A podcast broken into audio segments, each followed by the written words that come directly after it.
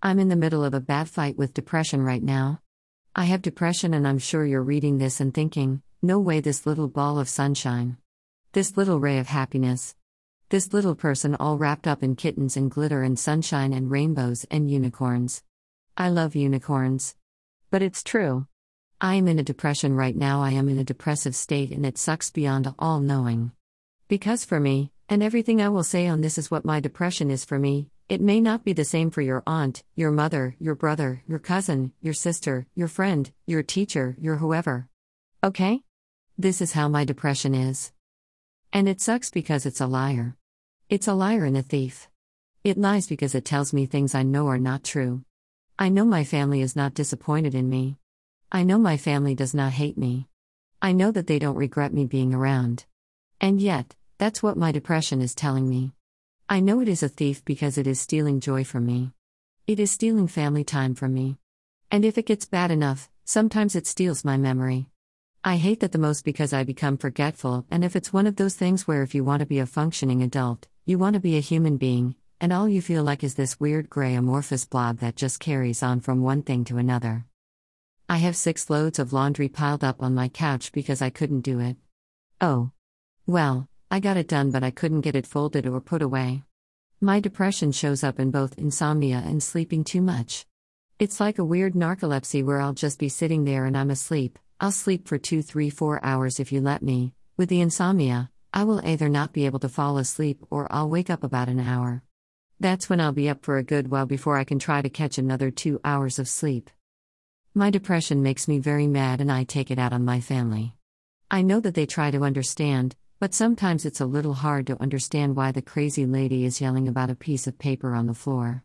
Yeah, my depression makes me overreact about so many things. I cried over a Tumblr post about a grandmother adopted by a demon she thinks is her grandson.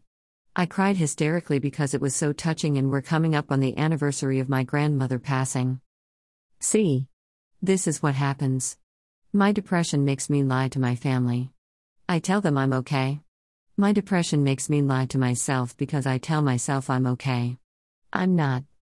In much the same way, many people in the humor industry and comedy and industry cover up their pain and their depression and such with humor, I do the same thing. I, I try to make light of very serious situations. I try to poke fun.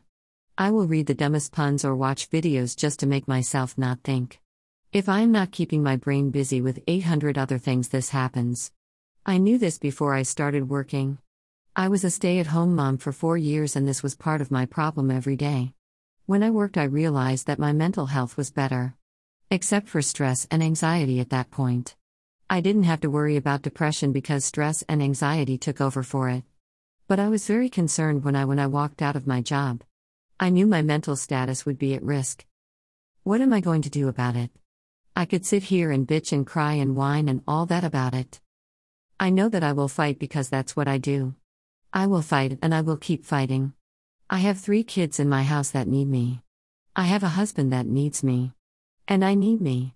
See, I found myself a bit ago and I kind of like the person I am. So, I will keep sticking around for a little longer.